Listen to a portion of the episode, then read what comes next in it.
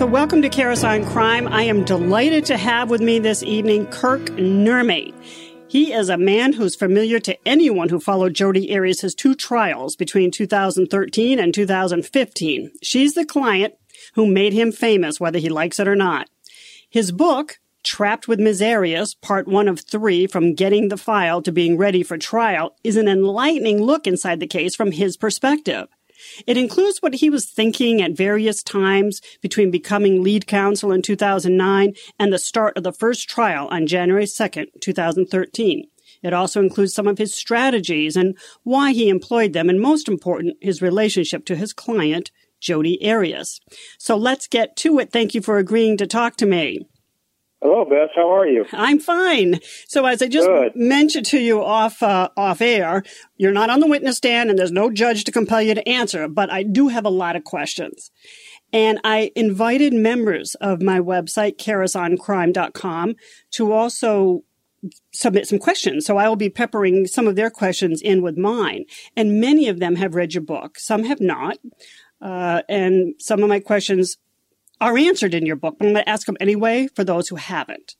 And All I also right. have one more thing to tell you, and that is that, you know, a, a, number of the members who, who read the book have a much better perspective of what you were grappling with for all those years. You certainly laid it all out there. And one member in particular, her name is Anita, does want you to know that while she doesn't always agree with your strategy or didn't during the trial, she's definitely very open to hearing what you have to say today. Well, I'm glad to hear Anita is, and I hope uh, everyone else shares her viewpoint. Great. So, the big question, first of all, is why did you write this book? What was your goal in writing it and the next two to come? Well, you know, I began after the trial was over. You know, anybody who's done a capital case, any attorney who's done a capital case will tell you it's a pretty intense experience. And this was an intense experience that lasted for about five years. And for me, after it was over, uh, you know, in, in March, basically in March of this year, um, I began to kind of reflect upon it. It was a very arduous process. It was a life and career altering process for me. And I began to just uh, think about the process and think about what I went through. And uh, I started writing a little bit. I was also working uh, on my weight loss book uh, was that I called Trim More There is a silly statement my wife made one day when tired when I was losing this weight. And I had a lot of people ask me about the weight loss. And of course, I had a lot of people ask me about the trial. So as I began to work through the trial and the process, it was somewhat cathartic to me to write these things down. And I also felt like some goals in my uh, of writing the book were to kind of get the, set the record straight, get the facts out there. I say facts are stubborn things uh, many times during this book, and to um, to hopefully get people to look at the case in, in a different way, not only in terms of the case itself, but in terms of how we treat these cases in our society and the and the individuals involved. I have a whole chapter that I say I talk about. Uh, wishing I never got to file, wishing the tragic of events of June 4th, 2008, I wish they never took place. And hoping maybe somebody out there who reads the book or hears about the book and, and my take on the book might reassess their own situation. So we have so tragedies that happen like what happened on June 4th, 2008, excuse me, don't happen again.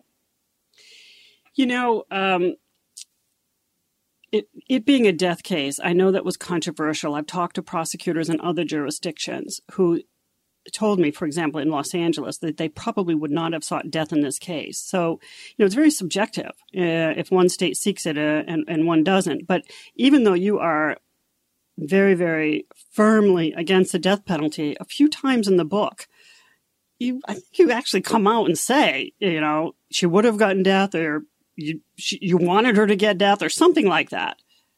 Well, I mentioned I mentioned some evidence that I think would have increased the likelihood if they were going to seek the death penalty of how they could have got it.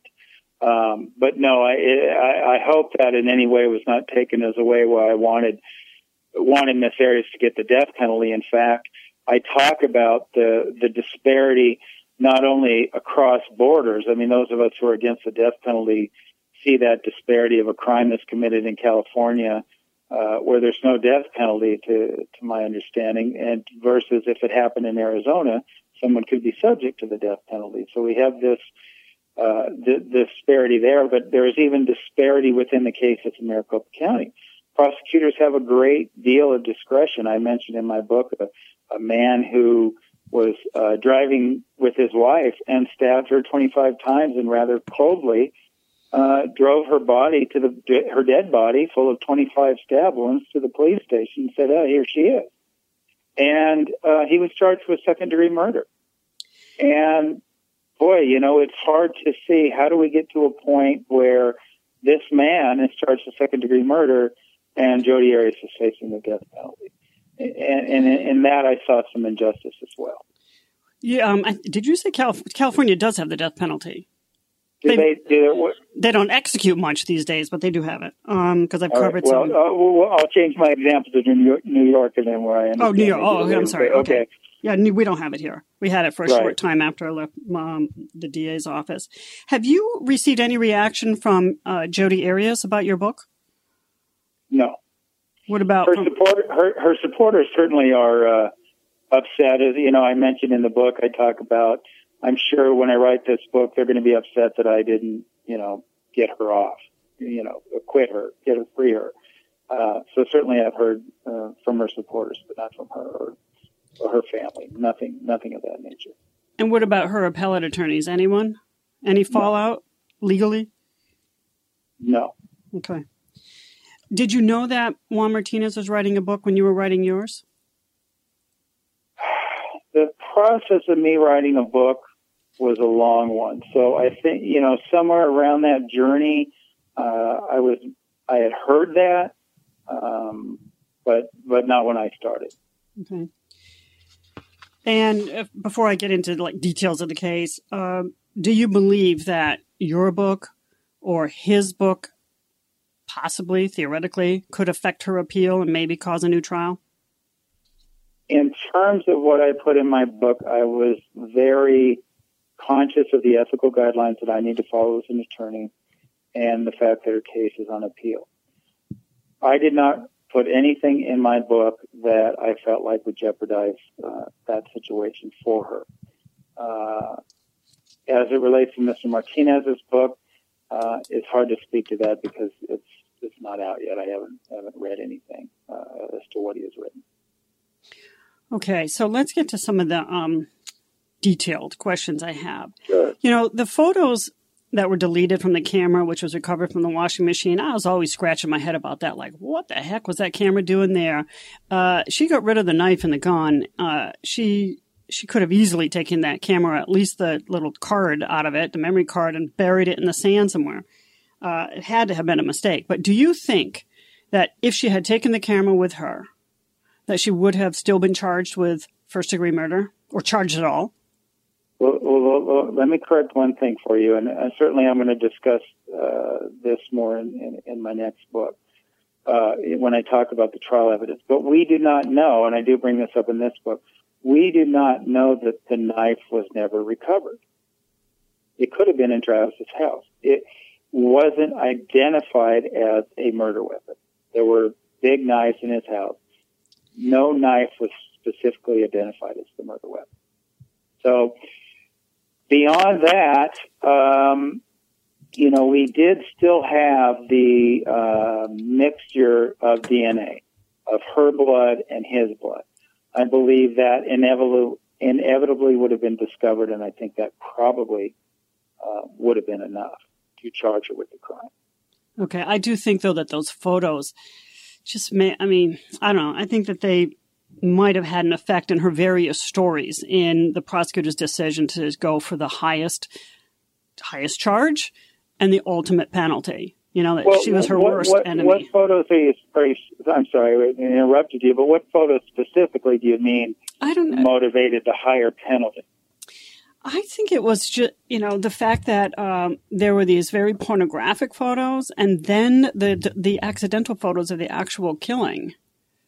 I don't know. Well, Somehow I, they they just corroborate it all, and it just it's just kind of gro- gross.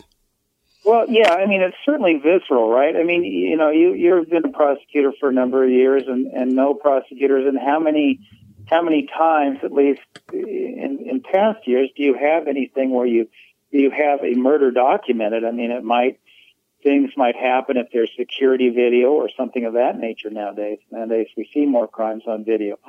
There is certainly that visceral aspect of, you know, his body in the shower and the and the damage done to it. But you know, the pornographic vi- uh, the pornographic images, why that would motivate uh, a higher charge is hard for me to discern because I would think would motivate uh, just the opposite. I mean, we, which is why you used them, right? To much to uh, your client's chagrin, but it's it's something about her having sex with him.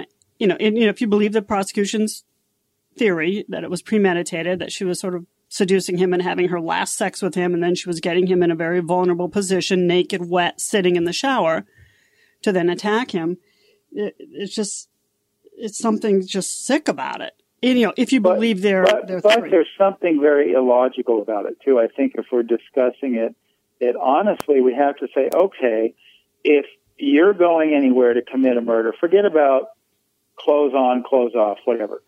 Is that person who's committing the murder going to be inclined to let a person take photographs of them at the crime scene? Doesn't make any sense. I know it's right? it's all it's all strange. I know, and and so so in that regard, you know, if you have an uh, you know an alibi established, I talk about this in my book. Why I think this this this happened this way or things happen this way is you know if you buy this theory that she went there with the intent to kill him when she walked in the door and she needed to be in Utah in eight hours or 12 hours or whatever it was at that point in time, she didn't do it and get back up to Utah and excuse her absence on getting lost or taking a nap or anything else. So in order to buy that theory, you would have to say she stayed in the crime scene for 12 plus hours and had sex with him and let the nude photos be taken of him and then decided to kill him. And then, of course, we have the, the concept or idea, dueling ideas of, well, did she shoot first or did she, or did she stab first? And under the state's theory, then there was this stab first. And so you're telling me she stole a gun and drove all this way and waited 12 hours and then decided to stab him instead of shooting him? That, uh, you know, if you think about it that way, to me, that doesn't make sense. Well, if you look at the timeline, first of all, when she arrives at four in the morning, she's not going to kill him until the roommates are gone. We know Enrique Cortez was home. I think uh, Zach Billings may have been at his girlfriend's or something, but Enrique was home. So she's not going to shoot him while there's a roommate in the house. Okay. So she had any time from the time he left for work, but they're sleeping and um, then they have sex. And I mean, she's killing him at well, they're downstairs at about five, but sh- he's dead at five thirty-two, assuming the timestamp on the camera is accurate, right? Because she's dragging him back to the shower at five thirty-two, and Enrique's due home at six, so um, she's working pretty quickly after they get upstairs and he gets in the shower at 510 or whatever. She's working pretty quickly. So I want to go back to the knife for a second. I don't think she would have taken the time to put the knife back in the in the dishwasher. She would have just taken it with her to get rid of it if it, if it were a knife from the house. But if she actually if you're saying you know it was it was a fight you know that he attacked her and she still i mean she went in that bathroom with the weapons or both weapons were already in there and um, there was no time from the time she was taking the photos until we know she's dragging him back to the shower. I mean, Enrique Cortez, I've spoken to him. He um, he told me he's he doesn't remember the washing machine being on when he came home, but it would have been on if if he came home after she left the house. I, I think it's also theoretically possible she like he he came home because he came in through the garage that he would have uh, she could have hidden in Travis's office and then he went straight up to his room and then she could have left and he just never would have seen her. Anyway, she had to work quickly, is what I'm saying. Agree? Right, but I don't necessarily. That would that would and I, and I outline my theory, but I think your premise you're based on the premise that she knew what time he was going to get home, And then again, the question would be, why didn't she do it at one in the afternoon when they were both awake, uh, having sex? Correct. Why or not when he's him sleeping. instead of taking pictures? Yes. Correct. Or when And he's sleeping. yeah. Why not kill him before he wakes up? You could certainly make the argument uh, that she couldn't do it right away when when he was home, but uh, you know, four in the morning, Enrique sleeping. These are also um, Enrique was somebody who slept next to a dead, rotting body for four days and didn't notice. Um, I think you can make a viable, viable argument that maybe she could have got away with it. Yeah. But I guess the other argument I would make to you is if that was the plan.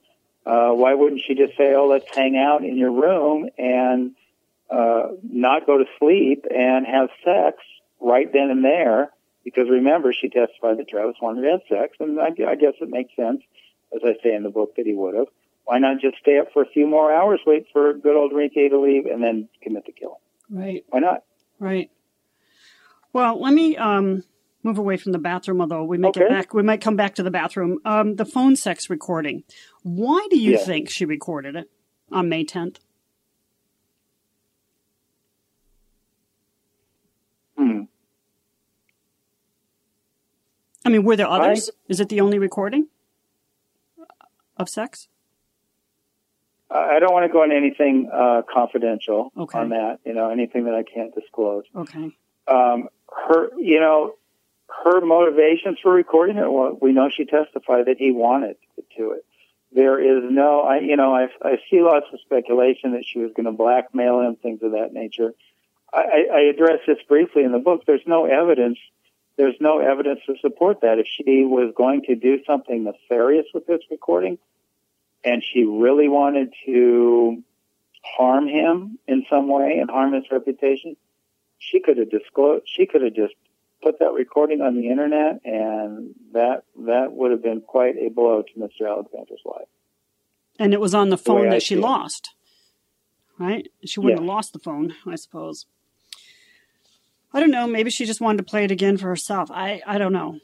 I, Maybe, but there's no. Yeah, there's no evidence. I, I hear all this speculation, and and I have not seen a a speck of evidence that she was intending to do anything with it. Maybe because she lost the phone, maybe not. I don't know. But there's certainly uh, no evidence of that.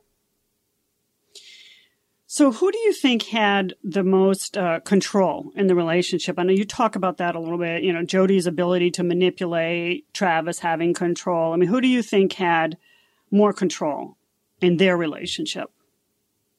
I, I don't think I don't think either one of them had more control because I think there was a, you know, I, I briefly mentioned this in the book. There was someone they seemed to be addicted, hmm um, and you know, when somebody's addicted to another person, probably neither one of them feel like they have much control I mean, we heard because they know they need the other person, right? Yeah, yeah.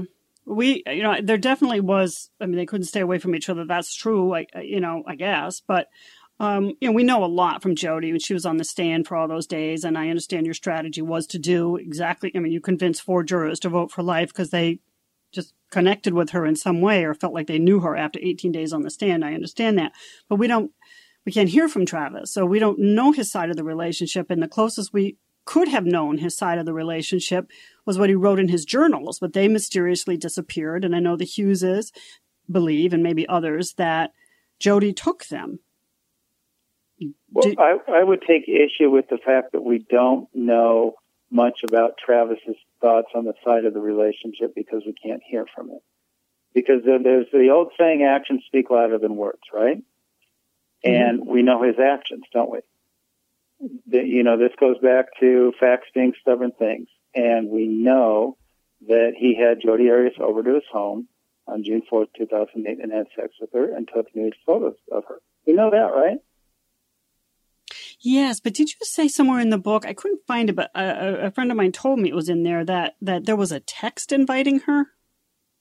No, there's no text inviting her. Was, was there? No, no, no, no. There was, there was. They had called. They had had the phone conversation in uh, when she was in Pasadena, and they had they had talked about the, on the phone message. They had talked about her, him coming to visit her in Yreka and going to Shakespeare Festival Yeah. in uh, Yeah. Medford, I believe. So, um, You know, I think we can we can certainly discern something from conduct, right? I mean, he was having phone sex with her on May 10th, uh, 2008, and he had her over for this sexual tryst in June of 2008. I don't think we can say that we know nothing about how he felt about the relationship based on uh, the fact that we don't have his journals. No, okay. I don't mean to. Um, I don't mean to say that we know nothing. But the best. Uh, I mean, we can't hear from him, and the closest thing, be, besides putting together all the evidence you did put together, would would have been his journals, his in his words describing the relationship.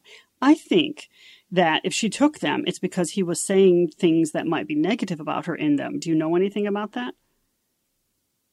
No, I, and I think um, I think you know that's that's speculation, uh, obviously, and I wouldn't speculate on that. But mm-hmm. um, no. Okay, I thought he accused her of it too. But okay, so the May 10th they're having phone sex, and then May 26th they have that horrible fight, that G chat fight. Yeah. Uh, which may have occurred through another medium too. Did they talk on the phone? I'm not sure. Um, and my rec- oh, go ahead. Well, you discuss that in the book. You discuss why you believe that wasn't the precipitating event that caused her to premeditate and to drive down to Mesa. You take every single piece of what the prosecution calls premeditation and you give a different explanation for it, right? So you, you do not. Well, I, I, I give my belief. I give my beliefs at the time, and I question. I question whether that could be the motivating force because some of the factors we discussed before. I mean, we're talking, and I mentioned in the book, though, we're talking about 10 days or so of rage that would have been tapped, so to speak, when she got to the home and capped for another 11 hours until she exacts her plan. And it just logic, and I use logic and I use facts, uh, and that's what I discuss in the book. I don't necessarily speculate in the book as to, you know, what what she could have been thinking, and I look at just objectively. And objectively speaking, it seems difficult for me to believe that she would have engaged in all these events, uh, done all these things, and wound up in a position where 12 hours after being in Travis's home, she effectuates a plan. I don't know. I, I, think that the argument would have been a, a good one if she hadn't also coincidentally, intentionally, whatever, shut her phone off. Never, you know, never had a transaction in the state of Arizona because even if she had a cash transaction at a gas station, there's still cameras. They still could have caught her if she had, she had stopped anywhere in Arizona. Dyes her hair. I mean, the license plate issue. And I know you're probably going to deal with some of this stuff in, uh, in your next book, but I don't know. All that stuff together well, and I will deal with a lot of stuff in the next book, but you know, one of the things I do in this book is I call the license plate issue a, a big red, you know, a big red herring. Uh, well, maybe I, I don't discuss it in this book. Probably in the next book, I'll, I'll talk about it as a red herring, um, because what makes a license plate more obvious than turning it upside down? What if she so, left in such a haste? She took it off while, while she's inside, so nobody could like write it down. So, what is this strange car in the neighborhood? And then, in her haste to flee, she maybe gets outside of town and then stops and puts it on and doesn't even realize it's upside down. That's speculation. It's argu- It's argument on the evidence. That, that's just argument for the jury. Yeah, I mean, I guess there's just there's there's no evidence to support the idea of, of you know, and what, her doing that. Why would she need to? Why would she need to take the license plate off? Would she have taken the license plate off before she went in the house? I mean, there's that begets a lot of questions as well. I know, but you're not dealing with a normal person, okay? And you said she's a big manipulator and she thinks she's smarter than everyone else. You know, and, and I and I talk about that in the book. You're right because uh, I can only look at the situation logically. But the problem is that you, in some of what you offer, not that it doesn't have a decent foundation, but but you are trying to get in the mindset of Jodi Arias. And I don't think when you get into that mindset that you, you, you know, that you can use logic to discern her actions. You're going to have a tough time making, you're, you're kind of making a diagnosis as you're trying to speculate on her actions. And I think mm-hmm. that's, that's something that that that you you're just not going to have success in doing, I guess. You know, in the book, you talk about the pedophile letters and um, how they ended up never being used, and you think that if the state had used them, there's a chance that the jury, a good chance the jury would have believed they were forgeries written by Jodi, and and that maybe she'd be on death row as a result. Yes. Uh, can, what was on those three by five cards that were recovered from her cell? You, as far as the verbiage, yes. You're, you're not going to believe me, but I can't. I can't. I can't recollect. I really can't. Oh dear. Well, if you have them, why don't you scan them and send them to me? Okay. I really can't recollect because the uh, it, it, wouldn't have been something impactful because I, I can't recollect. Okay, but it, and it, and it, you know it would be it would be confidential even if I could, quite frankly. But I'll be honest enough to say I can't recollect. Okay, but it's clear she was practicing his handwriting. You you don't dispute that, right? Uh, I, I, I would say that that's probably something that I couldn't answer, other than what I said in the book. Hmm, okay. That the jury would believe it. Hmm, all right. Do you uh, believe that your client, Ms. Arias, slashed Travis's tires? Again, I like to go on the facts, and I will agree with Detective Flores when he said to CBS 48 Hours there's no evidence to suggest that is the case. Okay. Meaning nobody saw her. Meaning there's there's no evidence to suggest that was the case, and one of the things that I that, that I guess we could speculate or question in that regard is if Travis Alexander believed it, why was he invited over to her? Why was she invited over to his home on June 4, 2008? Mm-hmm. Okay. Do you think she wrote the uh, email to Lisa Andrews? Uh, I'm gonna I'm gonna I'm gonna pair Detective Flores again and say there's no evidence to suggest that. Mm, okay. Approve that. The at the first trial, Juan Martinez stood before the jury and said that there wasn't any porn on Travis's computer, and that became a big issue at the second trial. Do you think and it really would have made a difference to the first jury if they heard it? Well, that would be something that I will address in the second book and, and the third book and how we got to that point and uh, that sort of thing. Do you think it would have changed the minds of the of uh, the jurors who voted first degree? Um, you'd have to ask them. Yeah, I'm just not sure that uh, even if an appellate court finds there's error, that it's it's it's error that would cause a new trial like I said, I, I, I don't want to speak to anything or appeal or affect the viability of her appeal. Okay. So uh, in the book, you talk about these recorded jail calls of your yeah. client to lots of people, including her mother. Uh, why do you suppose Juan Martinez did not use them? Was he waiting for Sandy Arias to testify? He could have used them with Jodi on the, on the stand. Yeah, I, I don't know. That's a question for Juan Martinez because you're right. He could have used him with Jodi on the stand. I don't remember if Jodi said anything like good about her relationship with her mother. Did she say it was a good relationship? Because perhaps that's when he could have used them. You, you know what? And and as I one of the things I'm doing as I prepare for this second book is that I am going back through all this YouTube footage of the trial, and I haven't gotten to Miss Arias' testimony yet. And uh, so I cannot definitively recall. And it's an interesting process for me because um, I was obviously in the eye of the storm, and now I get to kind of observe what happened. And um, at that point in time, you know, like I say, I, I, I just can't recall exactly what she said okay. about her relationship with her mother. Well, you know, it it does raise or you, you bring out an interesting dynamic between your client and, and her mother, uh, which is evident through the jail calls. But I didn't see any of that, of course, in the courtroom. And even your visit to Yreka, which was kind of comical, but for the circumstances under which you went to Yreka to, meet I mean, with it's, family. It's sad. It's sad, right? I mean, I, I just view it as sad. Well, the way you I know a lot of people funny. hate Miss Arias, but it's sad. Yeah, but the way you wrote it, it was funny. Um, but except, except, except for the circumstances. I, uh, yeah. But okay, so you say her family seemed to be almost disinterested. They had put all her belongings in a shed or something in the back, and she hadn't even gone to trial yet.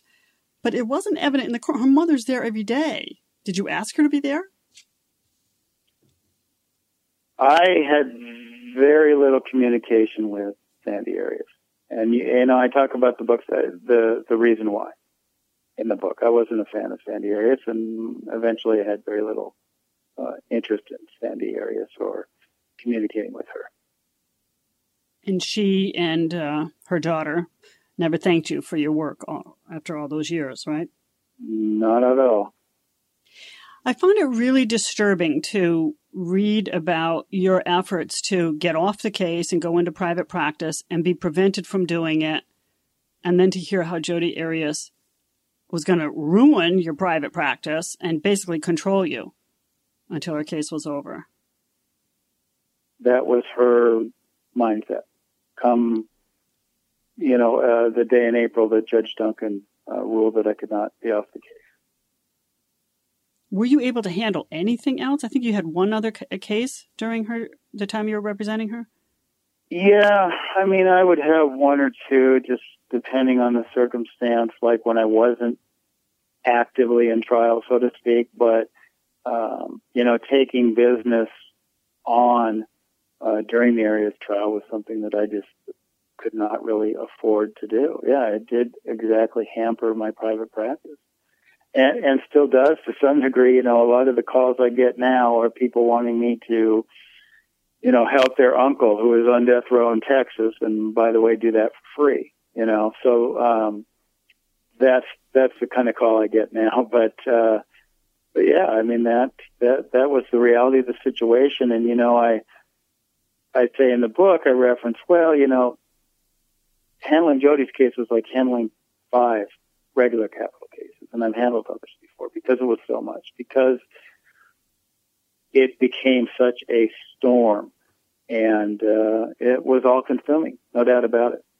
Most capital lawyers will tell you they are working 12 hours a day uh, on a capital case and that's no joke. And Miss Arias was certainly no different, if not, if it didn't require even more hours. I mean, uh, you know, we're talking about a situation where I could get go to trial in the morning, do the trial, come back and listen to testimony uh, on your from your old employer uh, broadcasting on Sirius satellite radio, and I can hear all the testimony again and think about what I needed to do for the next day. So it was an all-consuming thing. Did it help you that we were televising it? Oh boy, that's a pretty esoteric question because it it it just seemed like it's something you couldn't get away from. Um, it didn't it didn't help the case.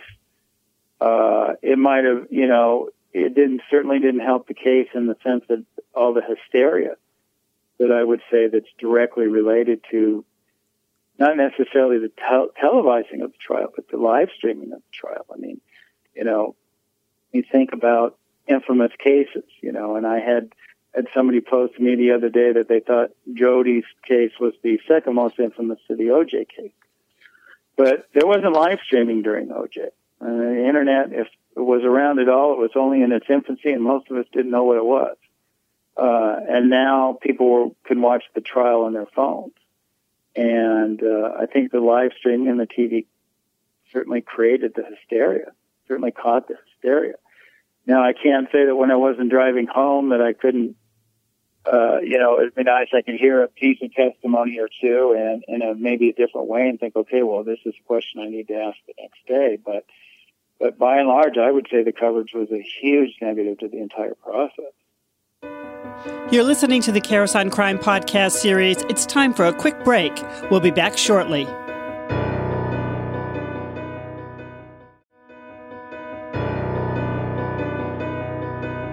Welcome back to the Karas on Crime podcast series. I'm Beth Karas, and I'm talking to Kirk Nurmi, Arizona attorney who defended Jodi Arias when she went to trial the first time in 2013 and was convicted of murder. And then the jury hung on uh, whether or not she should live or die. After her retrial in 2014 into 2015, the jury deadlocked again on her sentence and she received a life sentence. Kirk Nurmi has written a book about the experience of uh, representing Jodi Arias, and he's talking to us about that. So, changing from the ninja story to self defense, you said in the book that you couldn't do a focus group because of limited money available as a public defender. And, but you did have the CBS 48 hours show and you took it to an undergraduate class or group of students, showed it to them and had them fill out a questionnaire and nobody believed the ninja story. Right. All right. Did you take that to your client, to Ms. Arias, and then she changed her story? I mean, what was the timeline? Well, I can't I can't disclose any confidential information, but um, that's that's you can use logic to deduce where uh, how that went. Okay, so sometime after that is when she came up with the self defense. All right. You talk about uh, you have a chapter called "Viva Las Vegas," you and Jen- Jennifer yeah. Willmott went to Las Vegas and you were looking for um, somebody because you thought she might be hiding evidence from you. And you find a guy who's apparently met her through, I don't know, right into her in jail or something, one of the one of the suitors that she kind of yeah. got hooked from the jail. What was the evidence that she was hiding from you? You said it wasn't all that big a deal. Yeah, it wasn't all that big a deal, and I certainly couldn't discuss that because of, of confidentiality in terms of what we have obtained, something that, that never made, never saw the light of day. But uh, I think that the the point of writing that chapter is the to describe the lengths that uh, myself and, and all of the defense team had to go to in order to try to make sure that our client wasn't sabotaging herself and to save her life. Well, how hard did you work at, if you could say, it, Uh, trying to convince her not to testify was your, your advice, right? You say in the book you preferred that she just stayed quiet and let you argue manslaughter or second degree and just keep her off I the said, stand. I said if I had it my way. Capital cases get more complicated and obviously because we have these mitigating circumstances and the client's right to tell their story, the jury's right to give meaningful consideration to all these mitigating circumstances. The fact that the case was a capital case uh, certainly kind of changed the dynamic of where the case had to go and what information has to be disclosed. I think that was to the state's advantage. Um, capital juries are much more inclined to convict uh, based on the dynamics of the way we select them as opposed to uh, a what we would call a normal jury. And so all that was to the state's uh, advantage in terms of, of garnering a conviction. Um, and I kind of lost track of your question there, so I don't know if I specifically hit it or not. Yeah, well, did did you work hard to try to convince her not to testify, or simply just? Well, yeah, that that would that would that would be privileged, but ultimately, like I say, some of that goes by the wayside when we talk about mitigation because certain evidence has to be, you know, not using Miss Arias uh, situation specifically you know, when a client sits down and they have these mitigating factors and they do, uh, we're going to look at mitigation and we give a client, you know, in a typical case, we give a client an MMPI and maybe we look for brain damage or whatever the case might be, whatever we suspect, that information has to be shared by the state. Uh, so, and to be disputed by the state. And in this case, really, the mitigation was part of the of the trial. So it all kind of gets wrapped up uh, together. Same thing for the aggravation. The aggravation was part of the trial. I mean, right? What, yeah, I mean, ultimately the aggravation was, uh, you know, she uh, she killed him so brutally that therefore you should kill her. Yeah, I mean that's the state's aggravation. Yeah, exactly. And, and, and you know, and that you know, it would probably bore people to death, but that's the subject of a lot of litigation in Arizona right now. Uh, it was going on towards the third trial, this idea that, you know, you can't commit a murder in Arizona. Uh, there are, there's but one circumstance you could commit a murder in Arizona and not be eligible for the death penalty and, and, uh, making meaning that the narrowing that the courts are supposed to do and the prosecutors are supposed to do from the Supreme Court precedent isn't happening. It's everyone everyone is death penalty eligible. So all the, there's at, at least one circumstance that will fit every murder in Arizona, is what you're saying. Yeah, I mean the only one I've been able to conceptualize, and we went back through this when we uh, when we uh, looked at felony murder and started arguing about felony murder.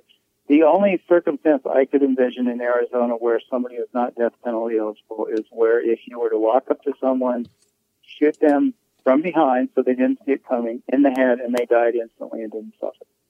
That's it. Because under the state felony murder theory that I that I outline in the book, any crime, any murder that that happened indoors could be a uh, first degree murder because right. it's it's a burglary, it's a robbery. Right. You know, and so that is um, that is the subject of a lot of the litigation that's going forward now, and I and I think the lawyers that are in that will probably have some success because ultimately we talked about the death penalty and discretion and things of that nature earlier. Ultimately, there's a real problem with any case when somebody is sentenced to death when the aggravating circumstances are something that that that are a part of the killing, that are hard to separate from the killing. What I find also um, different from me, because it's not what we do in New York, but Arizona and other states as well do this. You don't have to plead your theory separately. So with one count of murder, jurors, like seven jurors could think it's premeditated and five could think it was felony murder. And I seem to recall there being that kind of a split, at least not all jurors thought it was felony murder. Only some did, but right. maybe all thought it was premeditated in your case. But anyway, I've, I've covered cases in other states where the jurors are not unanimous on the theory, but they are unanimous that it's all first degree murder. We just can't agree on what type of murder, what the way it was committed. To me, that seems unconstitutional because it's not my experience. It's not the way we do things in New York. But going back to well, yeah, I had made the I had made the argument before trial that this was this was an avenue for the state to get two avenues for the state to get the death penalty uh, when only one should exist. I mentioned in the book. To me, in my mind, this case was one in which she either committed premeditated murder or she didn't. I mean, where's uh, I see no logic in the felony murder theory, and I, I still to this day, and I'll talk about it a little bit in the next book, but still stand uh, amazed that the jury found her guilty of felony murder. Right, but not all 12. Not all 12. Right.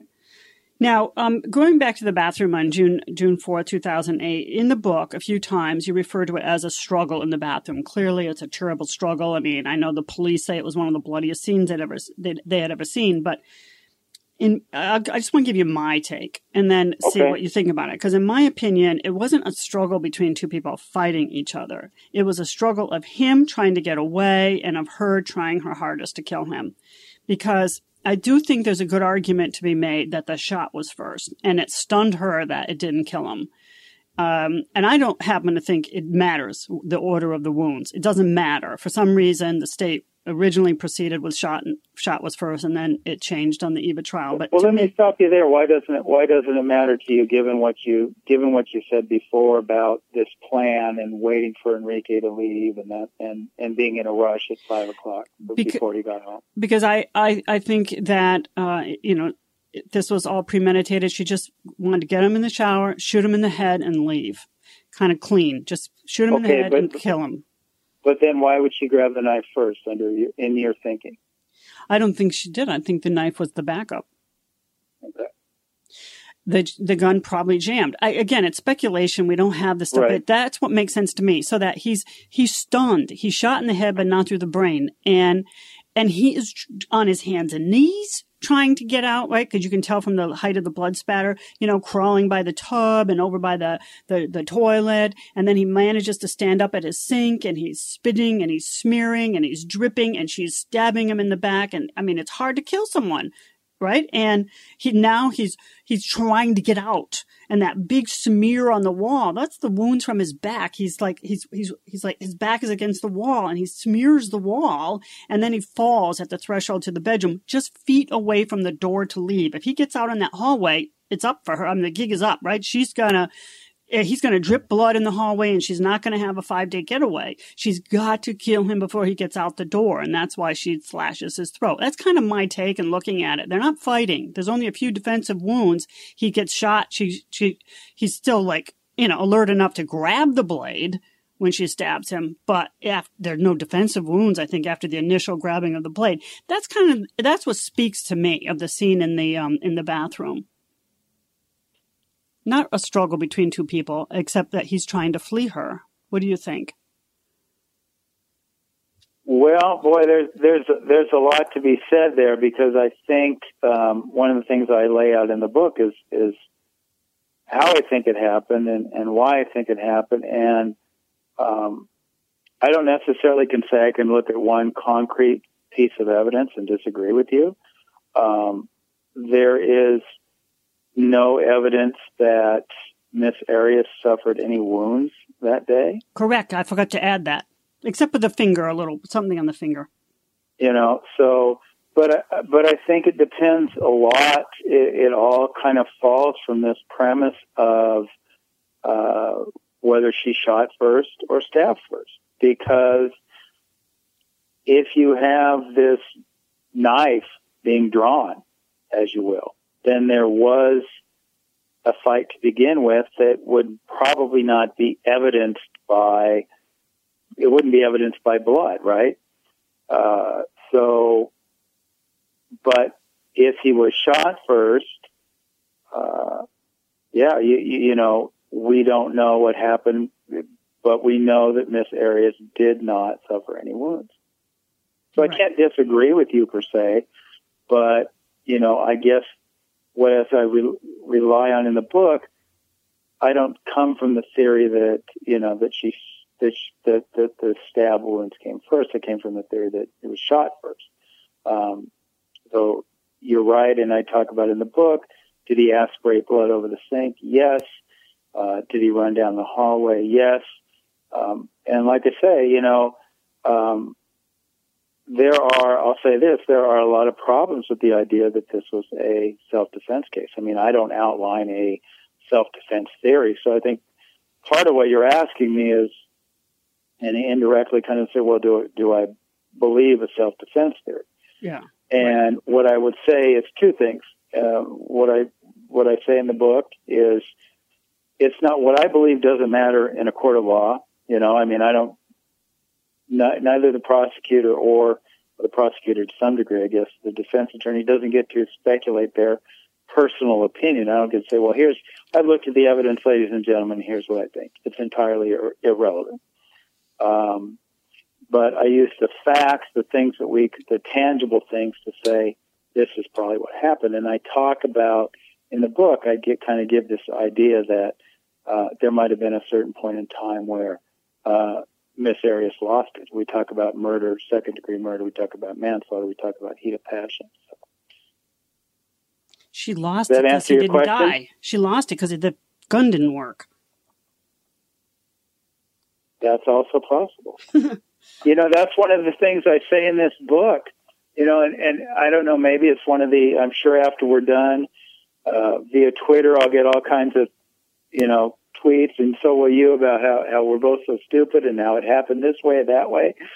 But perhaps it's one of the more fascinating aspects of the case because the crime scene does not define what happened for us. It just doesn't. It doesn't lender to precise definition.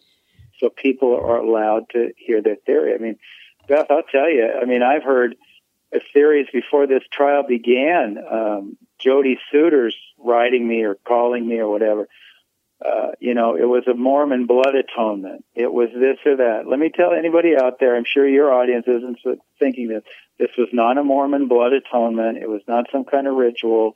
It was not a hit by the Mormon church. None of the above the, the conspiracy theories that are out there uh, cannot be disproven, but the reality is it's none of those things. So, let me ask you a question about Janeen DeMarte.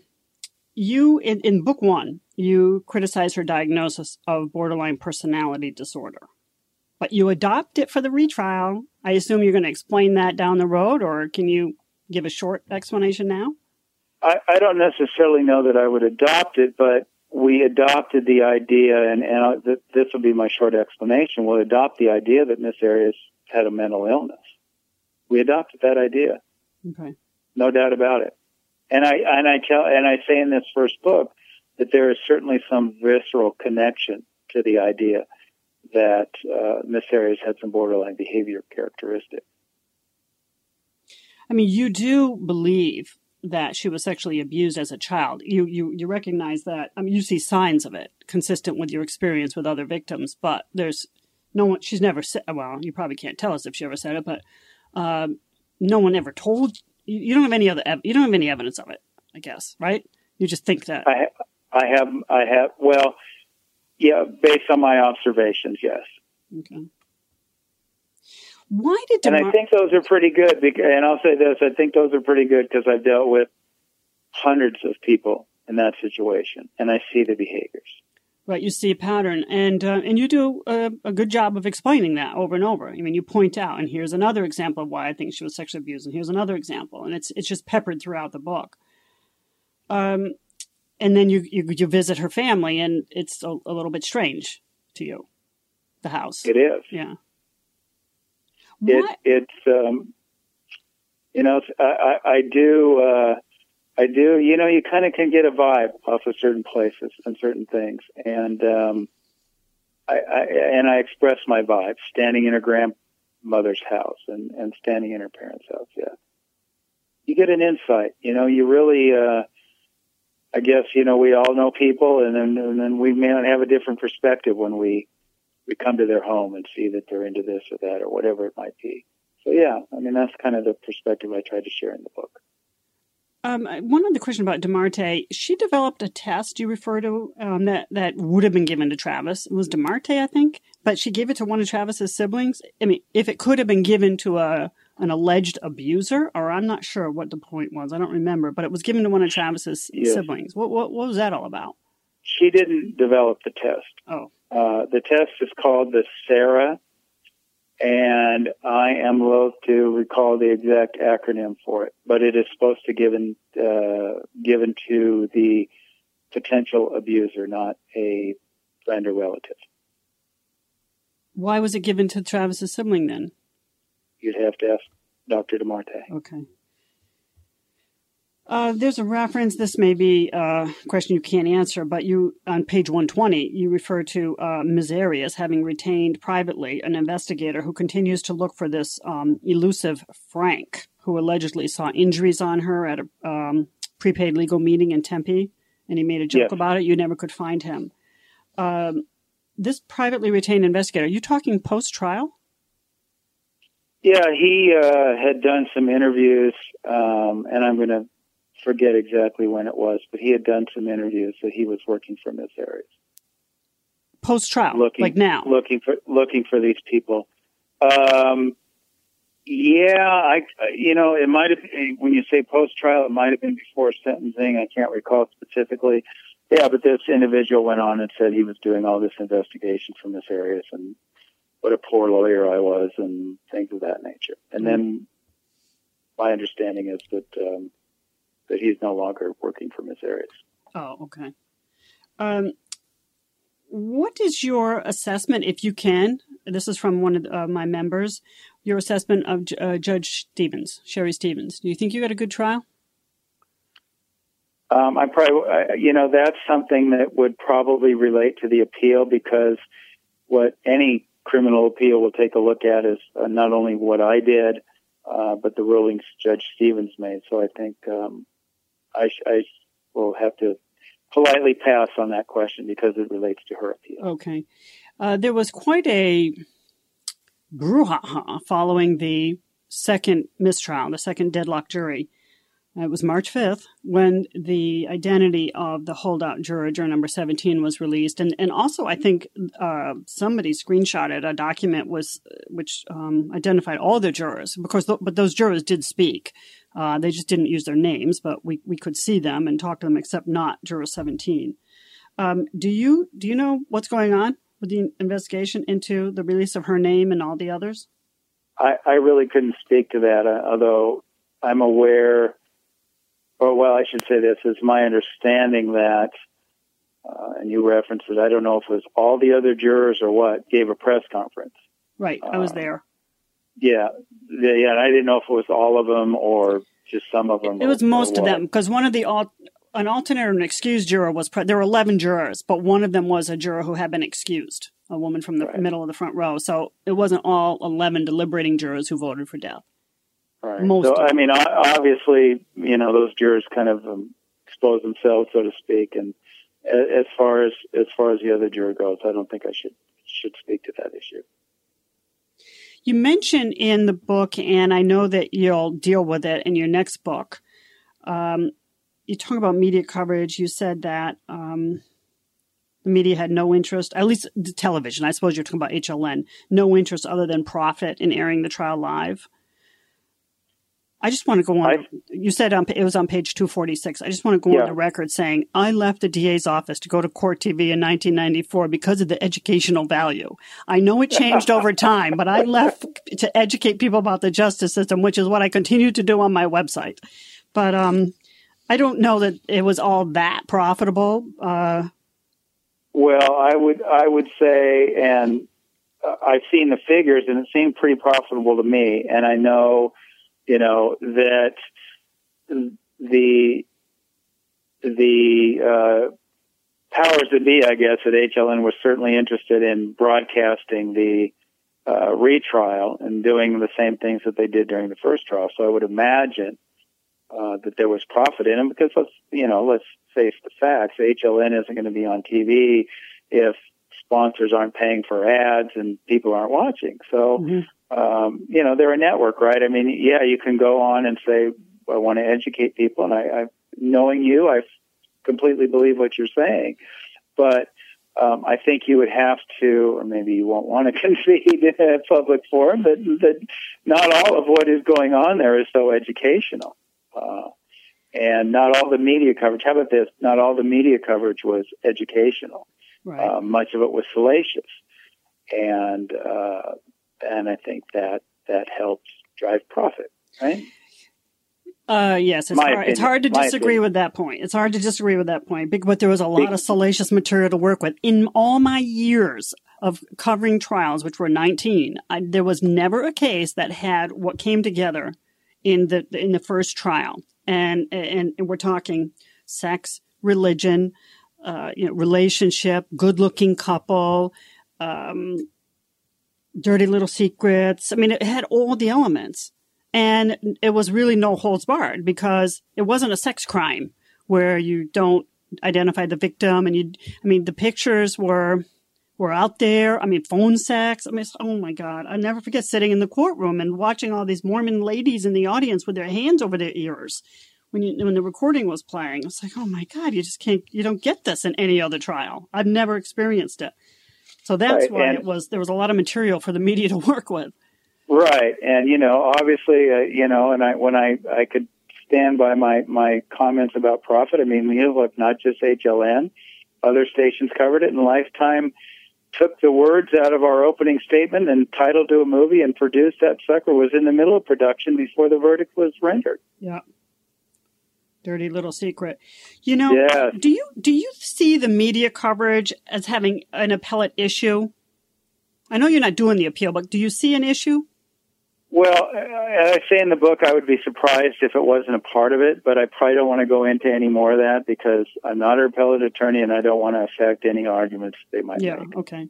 I just want to also go on the record saying, at least as of the time I left uh, Turner Broadcasting, I'm unaware of any trial that we had covered um, that was overturned because of the camera coverage, because of gavel to gavel coverage. I think years ago there had been one mistrial because a witness was watching coverage and didn't know that he couldn't, and the judge is like, "Okay, that's it," and you know they started over. But it wasn't a big trial, and it, I mean it wasn't a long trial. They weren't long into it.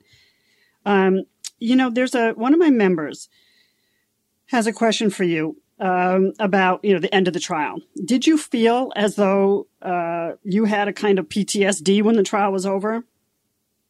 And did you have to take uh, some time off?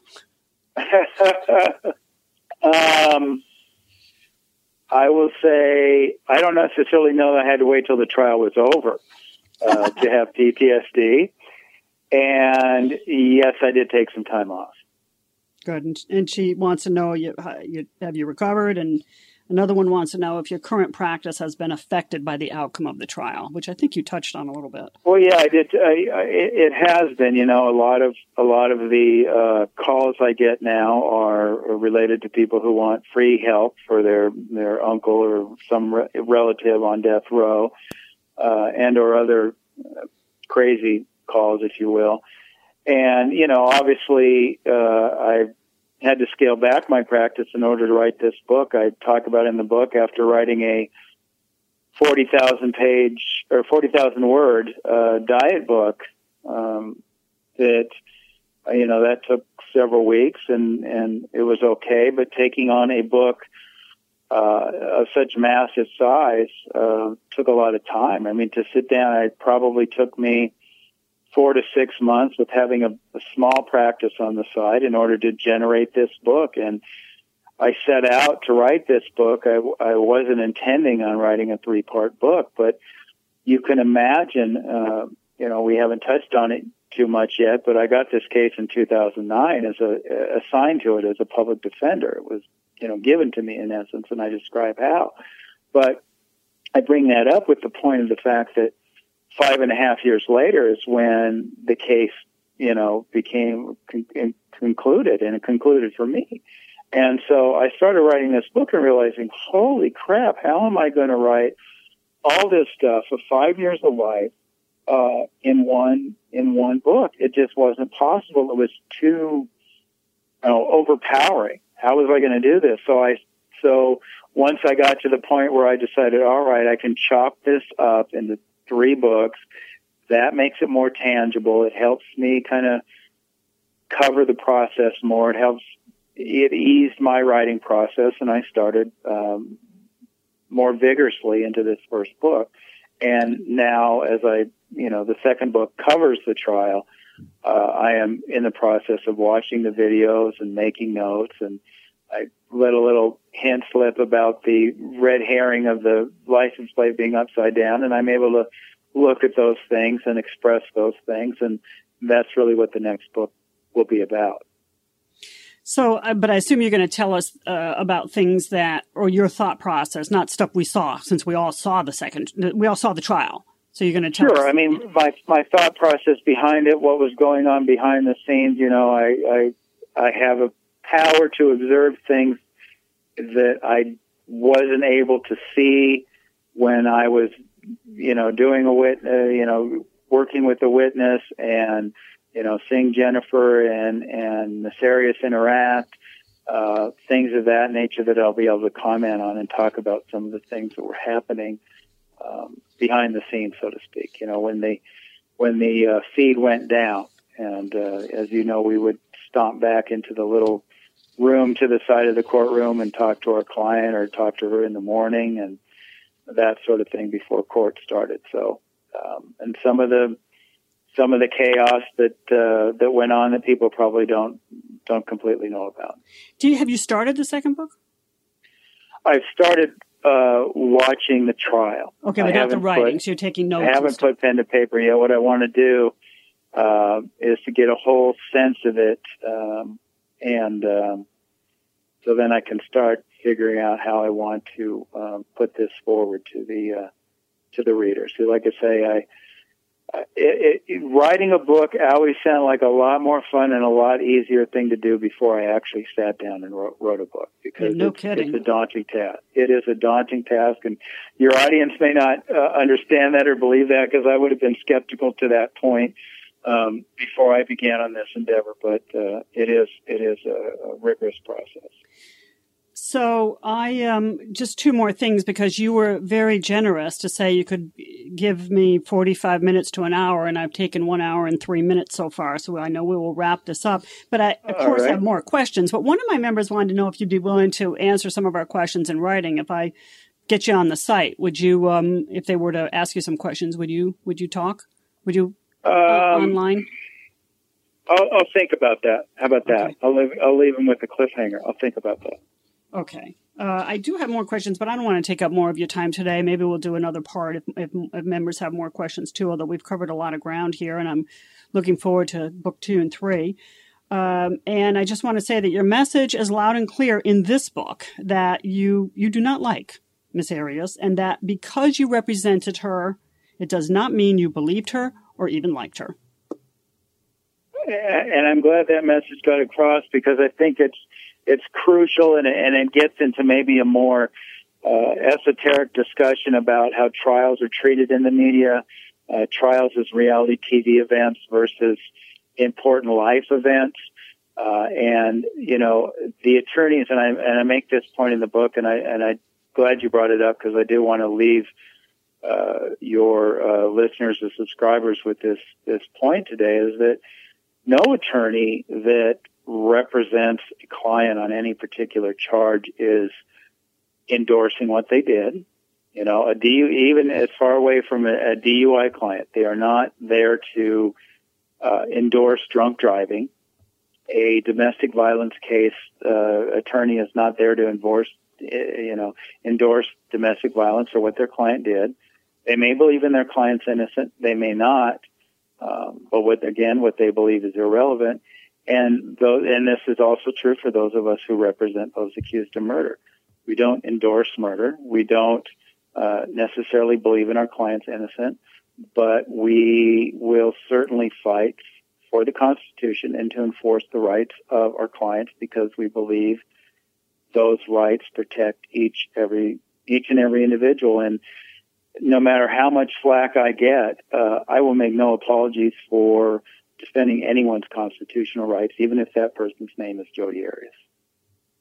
I don't know how you did it every day, walking through the crowd and in the courtroom, the hallway. I mean, there was just so much support for Juan Martinez, and there was so little for your side.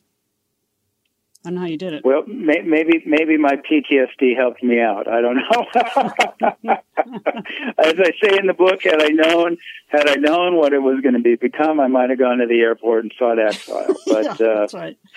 I'm sure you. It, it became what it became, and you know, part of the uh, endeavor there is that, uh, you know, I am committed to those rights. And, you know, I don't care what eye in the storm it is or what the client is. I will fight hard for my clients or smartly for my clients or whatever the case may be to, uh, to ensure their rights and to ensure the best outcome possible. And that's why I say one of the things I say in the book is, you know, like it or not, I did it in my own estimation. If I could toot my own heart, I did a pretty damn good job because one of the most hated women in America is not on death row. That's right. Yes, you did. You saved her life. And with that, we'll wrap it up. Thank you so much, Mr. Right. And uh, maybe we'll have another chat, but I really appreciate your giving me more than an hour of your time. Just a note and an update about Kirk Nurmi. I did this interview shortly after his book about Jodi Arias came out. After the book was published, there was a complaint filed with the Arizona bar because he did not get Jodi Arias' permission to publish this book, and he disclosed confidential information. So he was sanctioned by the bar in the fall of 2016 and had initially agreed to a four year suspension of his law license. And then he changed his mind and he agreed to disbarment so he could no longer practice law. He's moving on, doing other things in his life, perhaps doing more writing.